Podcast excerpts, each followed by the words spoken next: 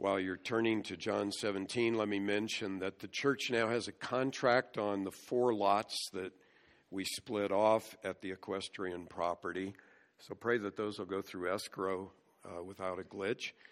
And then continue to pray for a buyer for the 10 acres that we've yet to, um, yet to sell. And uh, appreciate all that everyone is doing on those things. And just one other item for prayer.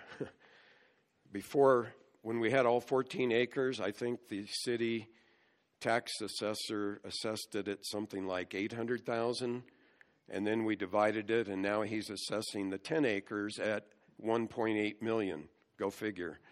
So we're trying to get that adjusted and say come on you know the property didn't more than double in value when we cut off 4 acres and made it smaller uh, so anyway just keep that in prayer and uh, we have some people working on that situation but Sometimes you scratch your head at the logic. Anyway, we come to John 17, and you'll find an outline in your bulletin. You'll find printed messages at both exits. Feel free to get up and grab one now or get one later if you'd like. And um, those are all on the church website, and you can go back 23 years, and they're all on the church website if you want to uh, check any of those out, both printed and audio messages there. Jesus has just finished his discourse to the 11 disciples, um, what is called the upper room discourse. We're not sure if he left the upper room at the end of John 14 and the rest of it was delivered as they made their way to the Mount of Olives, but uh, now we come to Jesus' prayer that we are privileged to listen to. Jesus spoke these things, and lifting his eyes to heaven, he said, Father, the hour has come.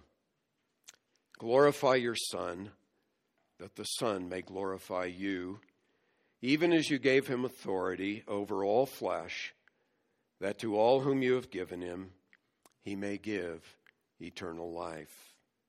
This is eternal life, that they may know you the only true God, and Jesus Christ, whom you have sent. I glorified you on the earth, having accomplished the work which you have given me to do. Now, Father, glorify me together with yourself with the glory which I had with you before the world was. I hope that you left your shoes at the door when you walked in this morning, figuratively speaking, anyway, because we step onto holy ground here in coming to this prayer of our Lord in John 17. I there isn't a Sunday that goes by that I don't feel overwhelmed with inadequacy when I get up to teach God's word, but when you come to a passage like John 17, I'll be honest, I almost just feel paralyzed like, help. what do I say? How do I deal with this? We're really entering into the Holy of Holies here. And so we need to tremble at God's word, and as the Apostle Paul himself exclaimed, who is adequate for these things? Scottish minister uh, John Brown wrote this The 17th chapter of the Gospel of John is without doubt the most remarkable portion of the most remarkable book in the world. You know, we often read in the Gospels that Jesus prayed. Sometimes the Gospels give us little snippets of what he prayed, you know, a short, condensed version of it. But this chapter is absolutely unique in that here, just hours before Jesus is arrested, we get to eavesdrop on what is the longest recorded prayer in the New Testament as Jesus here prays. The chapter falls into three sections. In the first five verses, Jesus prays for himself that he would be glorified. In verses 6 through 19, he prays for the disciples that they would be sanctified. And then in the final verses, 20 to 26, he prays for the church that will come to be through their witness, that we would be unified. We learn here about prayer, of course. We learn about God's sovereign purpose and our place in it. We learn here some profound things about the relationship between the Father and the Son in the Holy Trinity. Uh, Jesus obviously views himself equal to the Father in terms of glory, as we see in verse 5. And yet, at the same time, he is distinct from the Father. Uh, the Father and the Son are one, and yet they are distinct persons. And he is clearly subject to the Father and their relationship as he here submits to the Father's uh, sovereign will, the cross. John G. Mitchell wrote If there is any chapter in the Bible that would reveal the deity of the Son of God and his equality with the Father, it would be this chapter. And I believe that this prayer, along with the one of which we only have a snippet where he prayed, Father, if it be your will, remove this cup from me, the prayer he will pray momentarily in the garden, but those two prayers are what steeled Christ to face the agony of the cross. And so, in applying it to us, we certainly don't have to face and do what he did in dying on the cross, being made sin for us, as 2 Corinthians 5:21 says. But we do have to be faithful witnesses in a world that is often hostile to the gospel. And so, in applying this, I believe we can learn from the Lord that to do God's will in this hostile world, as Jesus did, going to the cross, as we will have to do if we're faithful in a lesser way, to do God's will in this hostile world, we need to understand and submit in prayer to God's sovereign plan to glorify Himself through the cross. As you think on this prayer, it reveals Christ's raw courage in going to the cross. He was resolute, knowing what was ahead. Sometimes it's a blessing, isn't it, that trials kind of hit you blindside? Because if you knew it was coming, you know, you would be a wreck before it hit. But God is gracious to us. But Jesus knew in advance what he was going to face the awful horror of just the physical agony of scourging and the cross, but even more, that horror of being made sin for us. And yet he was resolute because he knew it was God's sovereign plan, and he submitted in prayer to that plan. And so the lesson again for us is when we face a hostile world, how can we do God's will? How can we be faithful in what God has given us to do? I'm going to approach it from the standpoint of our Lord. And first, note that Jesus recognized and submitted to God's sovereign plan here to glorify himself through the cross. Now, when I talk about God's sovereignty, sometimes that subject gets blown off like, oh, that's just a theological debate. It doesn't have any practical application. In fact, a pastor here in town told me that once. He said, Oh, that, that's just something we talked about in seminary, isn't it? And I went, Huh? I said, No, that's the most practical doctrine that we can get a handle on because it shows us uh, how to face major trials in our lives, as Jesus is going to do here. He's facing the cross, and his focus is on God's sovereign plan to glorify himself through the cross. And I want to break that down into four aspects of that truth. First of all, note that God's sovereign plan here involved the hour. Uh, the hour when the Son of God would offer himself on the cross. Verse 1 Jesus spoke these things, and lifting his eyes to heaven, which was a common posture in prayer for the Jewish people, he said, Father, the hour has come. Glorify your Son, that the Son may glorify you. These things, of course, refers to the entire upper room discourse. Uh, and thankfully, Jesus spoke this prayer out loud so that the disciples could hear it and be instructed, and then John, under the inspiration of the Holy Spirit, could record it so that now uh, all of these years of church history, the saints can read and meditate on this prayer. Father shows the close relationship that Jesus had with the Father. In fact, he uses that address in prayer uh, six times here. It's here in verse 1, it's down in verse 5. In verse 11, he addresses the Father as Holy Father. And uh, just as an aside, there are no other Holy Fathers. The Pope is not Holy Father. That is blasphemous. Only God the Father is Holy Father. Okay? Down in verse 21, he is Father. Verse 24, he's Father. And then in verse 25, he is righteous Father. There is an eternal relationship between God the Father and God the Son that Jesus refers to in verse 5 the glory that he had with the Father before the world even existed.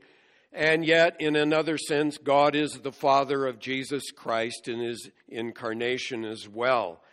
Um, and as you know, in the Lord's Prayer, so called, it's really the disciples' prayer. This is the Lord's Prayer here. Uh, but when Jesus instructed the disciples how to pray, he said, Pray in this manner Our Father who is in heaven. And so we are privileged, and this ought to just cause you to stop in wonder and adoration. We are privileged, sinners though we are, to come into the presence of the holy God who spoke the universe into existence and address him as Father.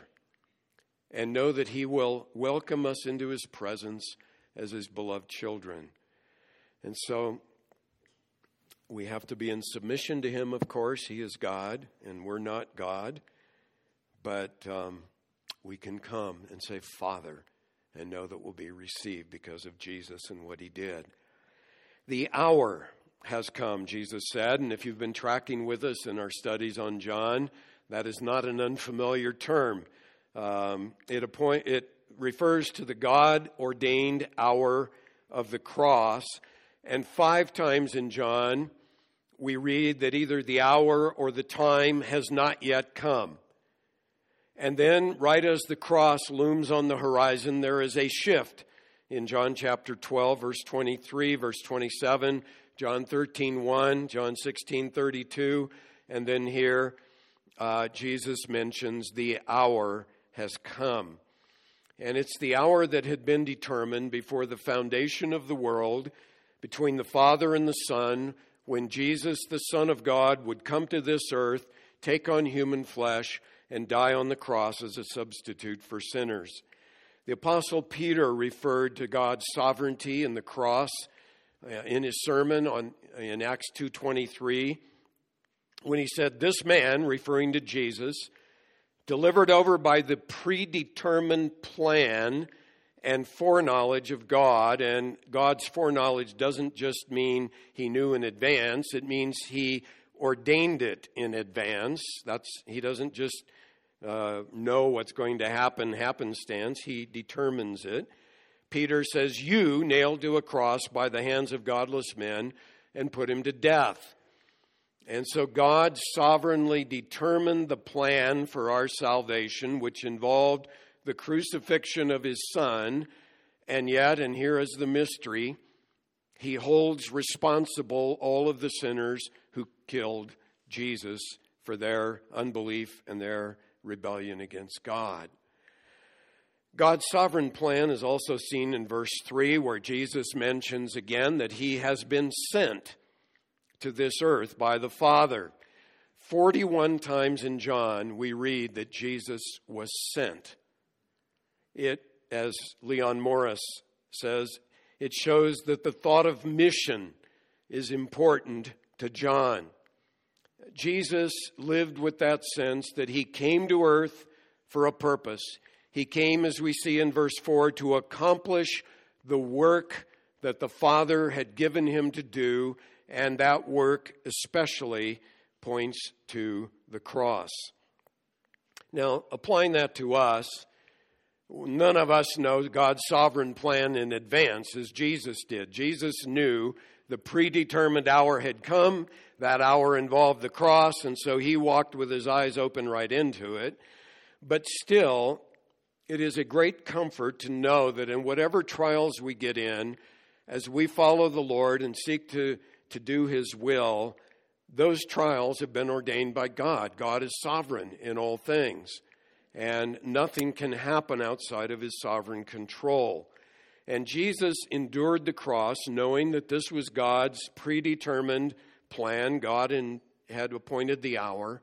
And my point is if you know that God is in control of history and God is in control of your history, then you can face those trials trusting in Him. And I know it's easy to say that right here, and I am not being glib, but our brothers and sisters in Syria and Iraq, that's very practical truth for them, isn't it?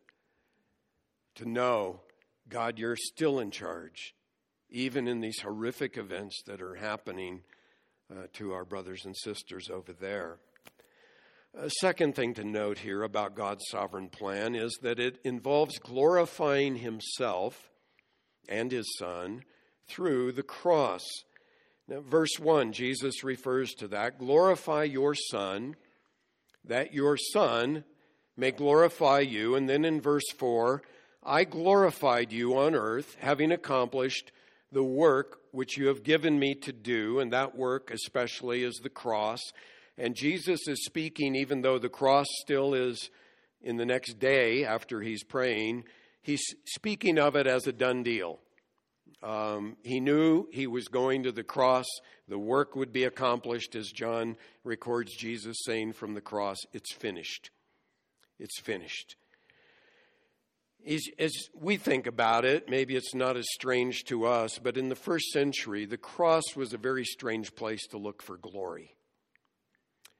The cross in our day is a artistic little thing. You put it around your neck, maybe, or beautiful cross like that we put up, and it's it's not gruesome and gory and horrific with all kinds of terrible memories of seeing people writhing in agony.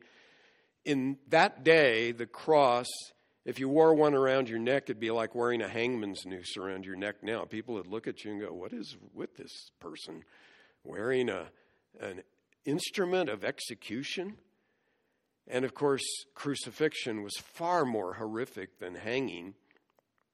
It was the most gruesome uh, horrible, tortuous, slow death, shameful. They stripped them naked and hung them in public. They taunted them as they did with Jesus. But God's glory is supremely displayed at the cross.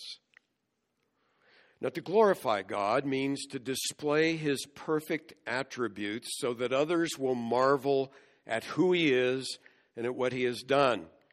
It means in street talk, when you glorify God, you make him look good as he truly is. And there's nothing that glorifies God like the cross. In the first place, the cross displays God's power and his wisdom. The Apostle Paul refers to that in 1 Corinthians 1 23 and 24. He says, We preach Christ crucified, to the Jews a stumbling block and to the Gentiles foolishness, but to those who are the called, both Jews and Greeks, notice, Christ the power of God and Christ the wisdom of God. The cross is God's power because as Paul says in Romans 1:16, it is the message of the cross is uh, it is the power of God to salvation to all who believe. And it's the wisdom of God, as Paul displays there in 1 Corinthians 1, because it strips the wise of their wisdom, it strips the good of their good works, it humbles everyone as a sinner on level ground before the cross, and then God is pleased to save the weak and the sinful and those who are not wise. And Paul says, that way, the only boast goes to God. He gets all the glory. You know, every religion except biblical Christianity salvation is based, at least in part, in adding up your good works until finally you tip the scale and you got enough to get into heaven. And that's true even, I might add, in some branches that are called Christian, where you have to add up works of merit and the prayers of others. And finally, finally, hopefully, combined with what Jesus did, you got enough to get yourself in. Biblical Christianity yanks the rug out from under that and says, no, we all come as sinners. We all come as sinners.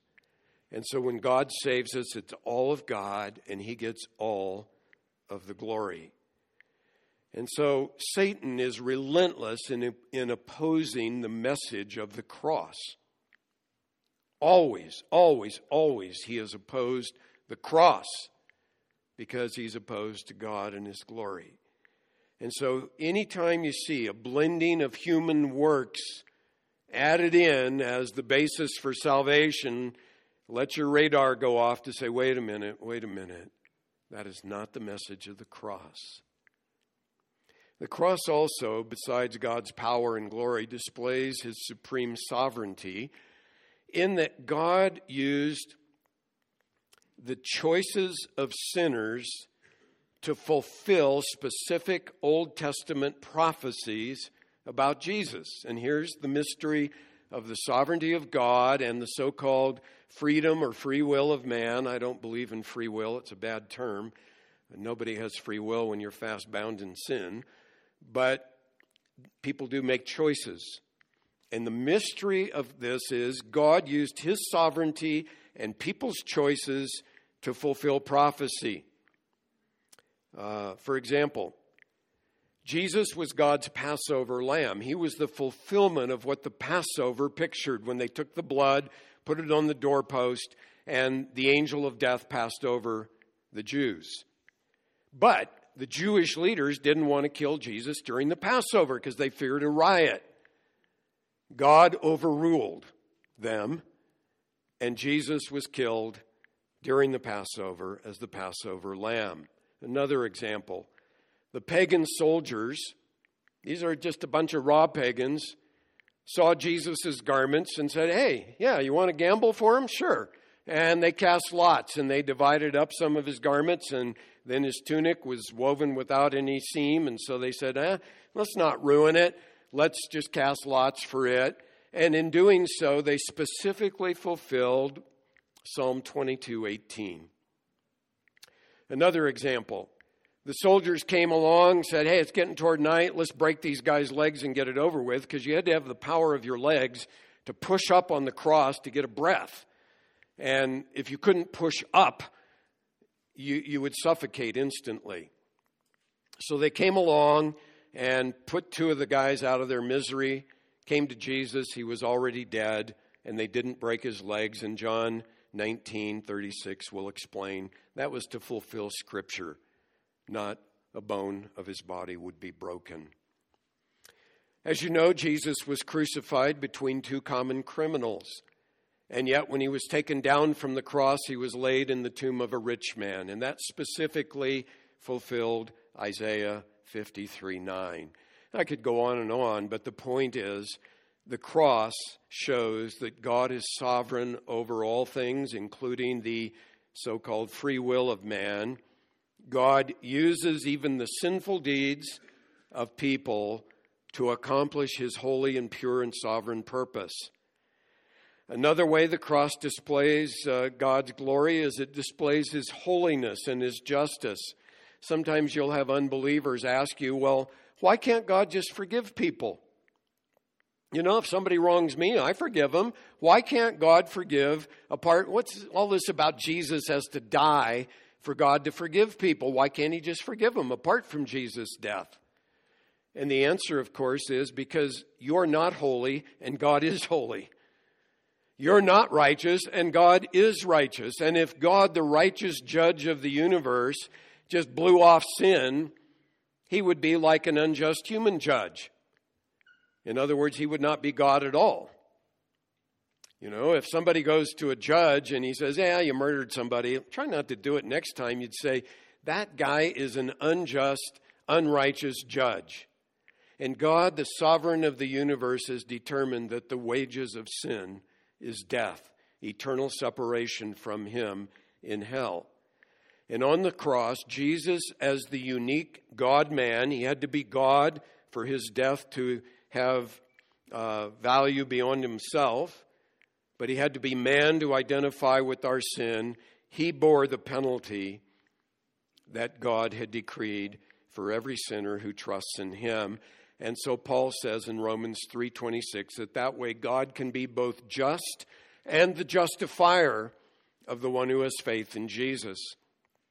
And then also, of course, and this is what we mainly think of when we think of the cross, it demonstrates God's great his love, his mercy and his grace. And the fact is God doesn't just show love to people who are pretty good people who deserve it. But the amazing thing is that God justifies the ungodly, as Romans 4 5 says, or as Paul says in Romans 5 8, God demonstrates his own love toward us in that while we were yet sinners, Christ died for us. Now, Christ's aim in his earthly ministry, as is clear here, was to glorify the Father by accomplishing the work which the Father gave him to do. And now he prays that the Father would glorify him with the glory that he had even before the world was, so that he in turn would glorify the Father. That prayer, by the way, assumes Jesus' deity. Can you imagine any mere creature praying, you know, glorify me with the glory I had with you before the world was? We'd go, huh? Hello. Come on. Jesus could pray that. The Father does not share his glory with any creature. He stands alone in his infinite glory. And Jesus back in John 5:23 boldly made this claim, all will honor the Son even as they honor the Father. He who does not honor the Son does not honor the Father who sent him. There's that concept again of being sent. Now, none of us, of course, can do what Jesus did and when he offered himself on the cross as a substitute for our sins. But we can certainly learn from his example, the goal of glorifying God. The Apostle Paul said his aim was that whether in life or in death, God would be exalted in his body. That God would be exalted. And he told us that whatever you do, eat, drink, whatever you do, do all to the glory of God. And to make God's glory our aim means we've got to dethrone self and we have to enthrone Christ as Lord of our lives. It means we have to submit to God's mighty hand in all things, especially in trials and persecutions, as 1 Peter 5 says. And what I'm saying is, this all runs contrary to much popular Christianity today. There's this false teaching called the prosperity gospel. And the idea that God is out there to make you happy and prosperous and rich and healthy. And that is totally contrary to Scripture. God is there to glorify Himself through you. And He may do that through death or through life through sickness, through health, through poverty, through riches. Whatever it is, the aim is not me, it's Him. It's He. Glorify Him. And adopting that mindset is going to strengthen you to do His will when you face hostility.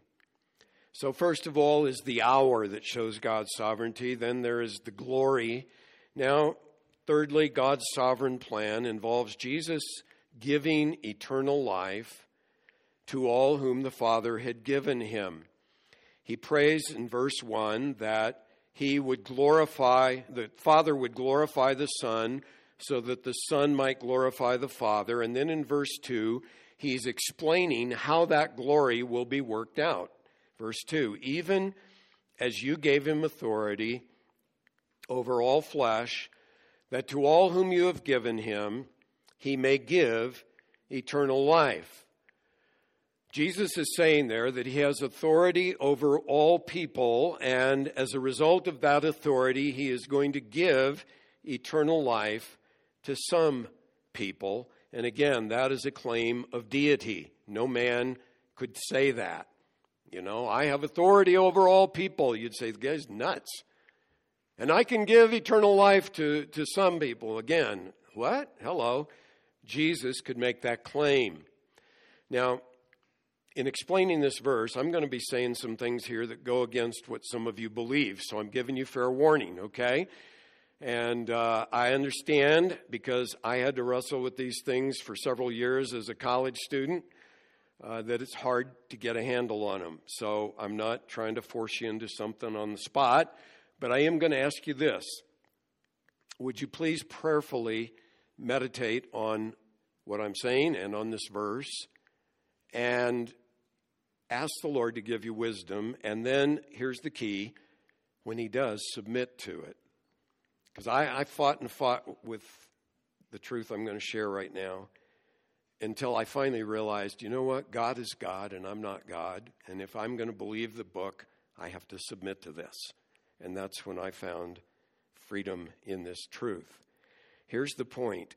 In verse 2, Jesus could have said this he said he could have prayed, Father, you have given the Son authority over all flesh, that to all who believe in him he will give eternal life.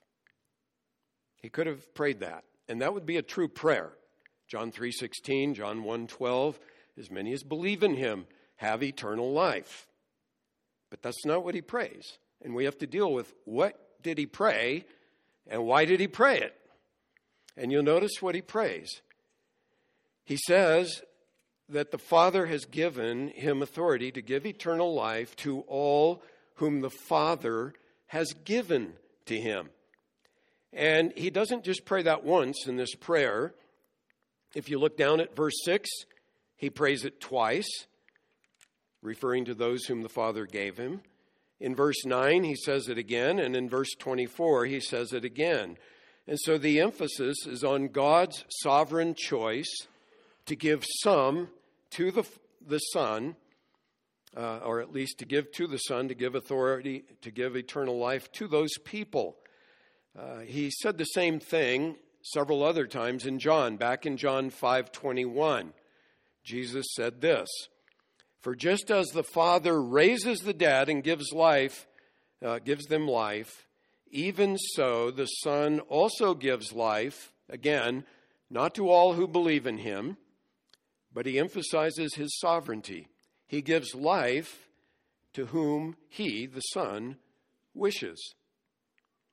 Similar language is in John 6 37 and 39, where Jesus said, All that the Father gives me, there's that phrase again, will come to me.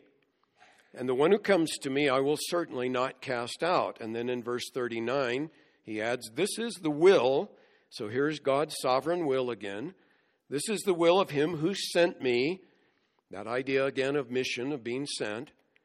That of all that He has given me, same idea as here, I lose nothing but raise it up on the last day. So we have two truths here. Number one, those whom the Father has given to the Son are still responsible to come to Jesus. The appeal is, Come unto me. They must come.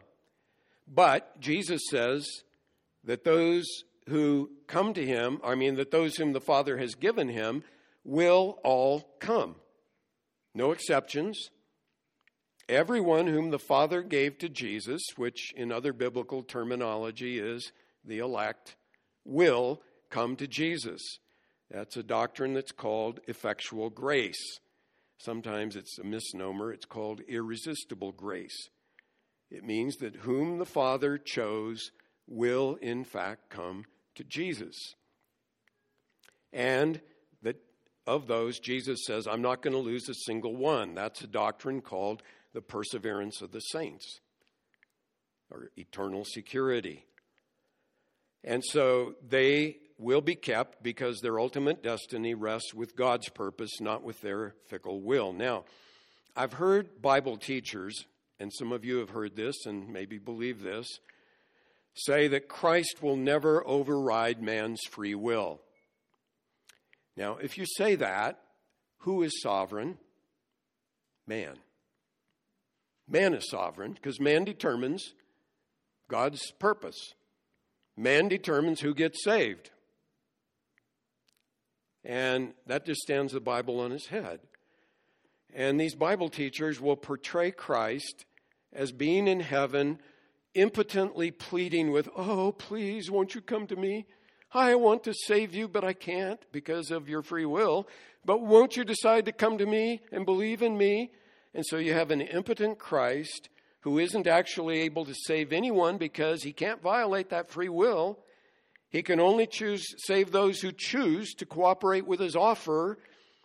And so he's hoping that somewhere, somehow, someone might actually come to Christ, but he can't do anything about it. There's one false teacher who actually goes so far as to say this that if God is able to save everyone and he only chooses to save some, then God is immoral. And I hate to even say that because that's blasphemy. It is utter blasphemy. Um, you know, it, it exalts proud man, it dishonors our Lord. And what it means is this Jesus failed in his mission. He cannot give eternal life to all the Father gave him if that eternal life depends on the so called free will of man. And the reason, by the way, I don't believe in free will is the Bible is clear that we all are captive to Satan before we're saved. He's blinded the eyes of the unbelieving, they cannot believe. God has to break in to open their hearts. And by the way, if you believe in the view that I'm putting down, would you please remove from your prayer list the salvation of anyone because God can't save them. He, he, he's up in heaven saying, Boy, I sure wish I could save them, but, you know, there's that stubborn free will issue, and I'm with you, man. I wish they'd be saved, but I can't save them. That's not the view of the God of the Bible. We're going to sing it in a few minutes. He is mighty to save. I believe that.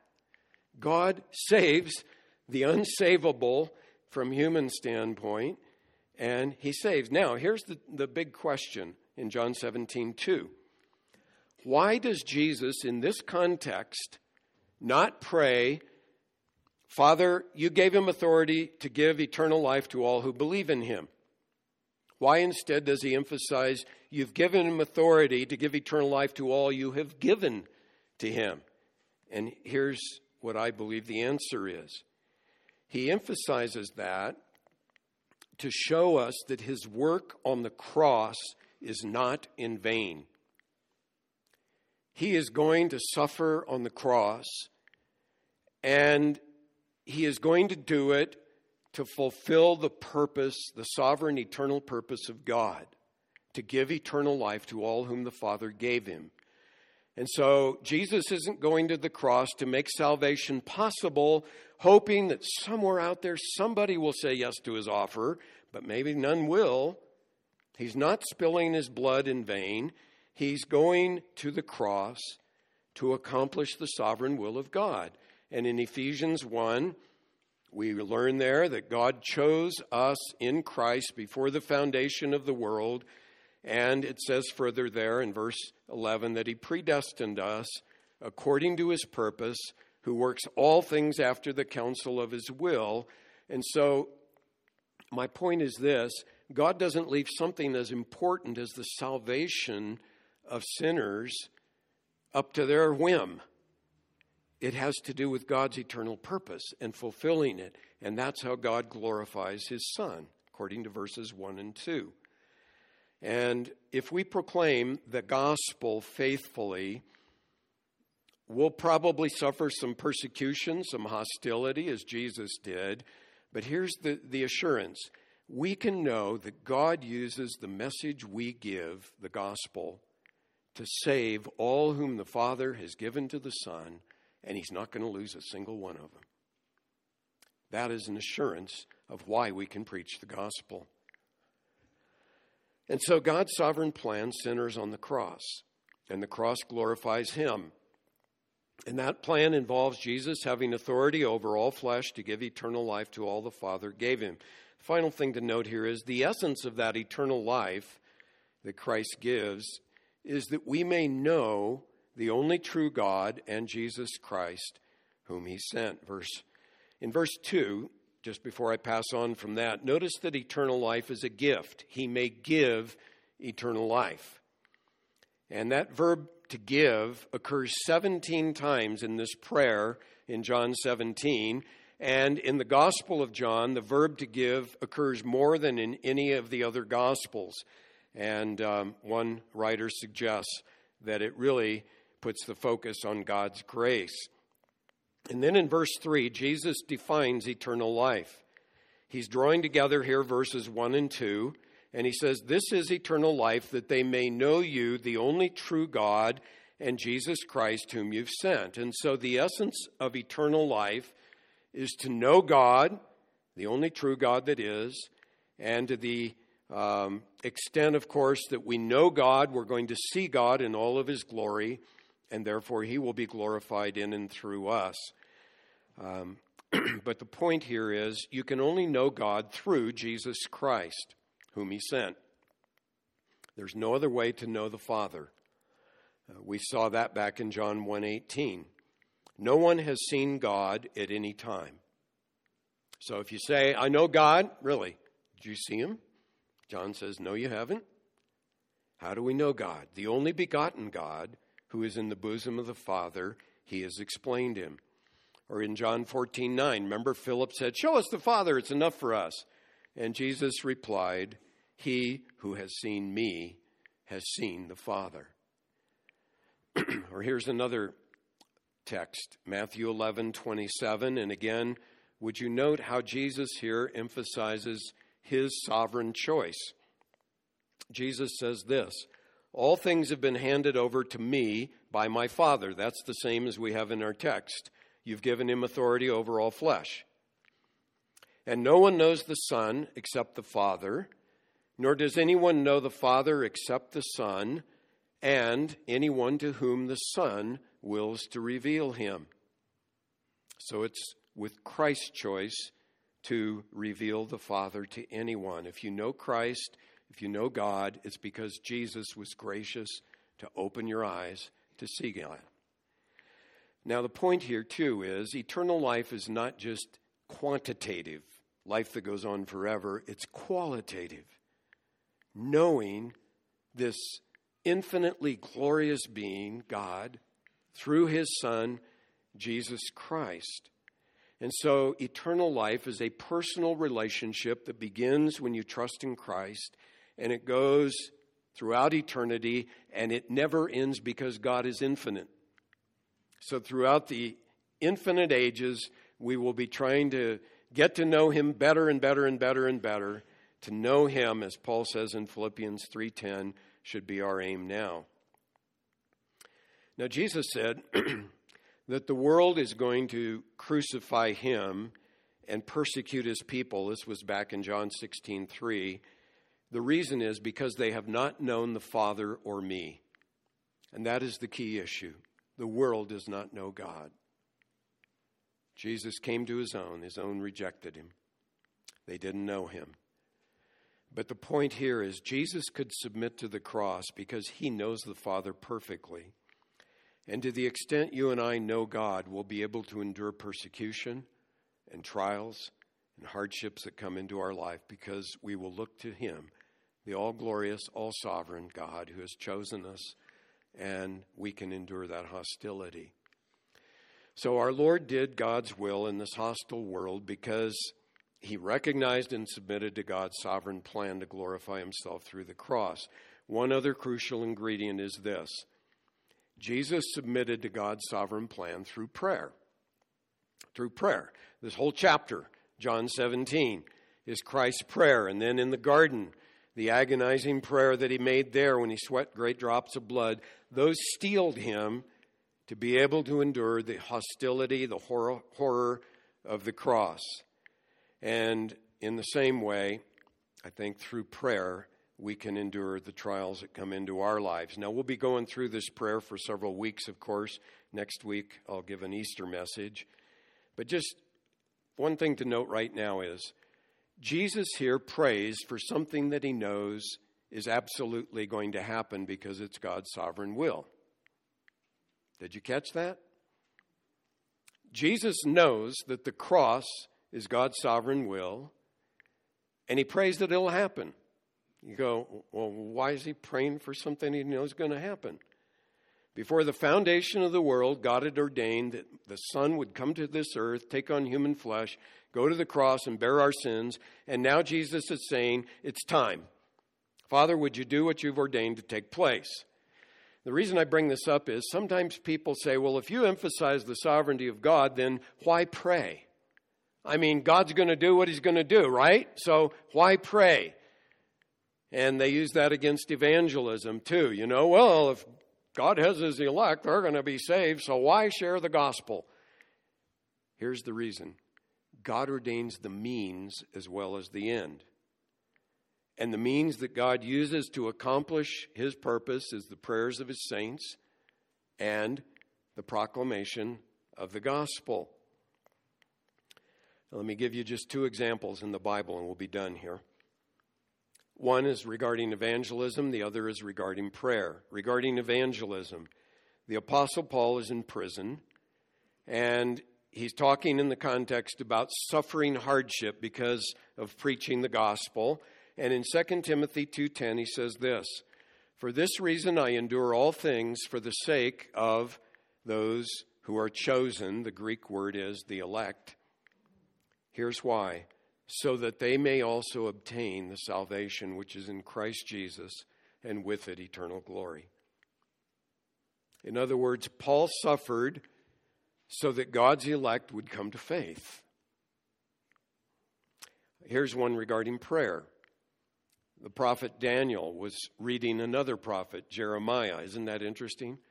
Daniel's reading Jeremiah the prophet, and he does the math and he figures out Jeremiah predicted that there would be 70 years of captivity for Israel in Babylon. And Daniel's thinking, hmm, that's about ready to happen. 70 years are up. So did he sit back and say, cool, let's see what happens, God? No, that's not what happened. Daniel chapter 9 and verse 2, he prays this, or verse 3. So I gave my attention to the Lord God to seek him by prayer and supplications with fasting, sackcloth, and ashes. Wow, he's going all out. He's what he's doing, and the rest of the chapter records his heartfelt prayer is God, would you do what you promised you'd do? God's sovereignty, man's responsibility. In, in the final book of the Bible, Revelation chapter 5, verses 9 and 10, John looks into heaven and he sees the four creatures and the 24 elders, and they're holding up bowls of incense. And those bowls of incense are the prayers of the saints. And they sing a new song Worthy are you to take the, the book and to break its seals, for you were slain. There's the cross. And you purchased for God with your blood. Notice again here men from every tribe and tongue and people and nation. He did not purchase every tongue, tribe, people, and nation. He purchased men from them, and you have made them to be a kingdom and priest to our God, and they will reign upon the earth. Now, just because God prophesies that that's going to happen, that people from every tongue and tribe and nation are going to be before the throne, doesn't mean that we sit back and go, cool, let's watch God do it.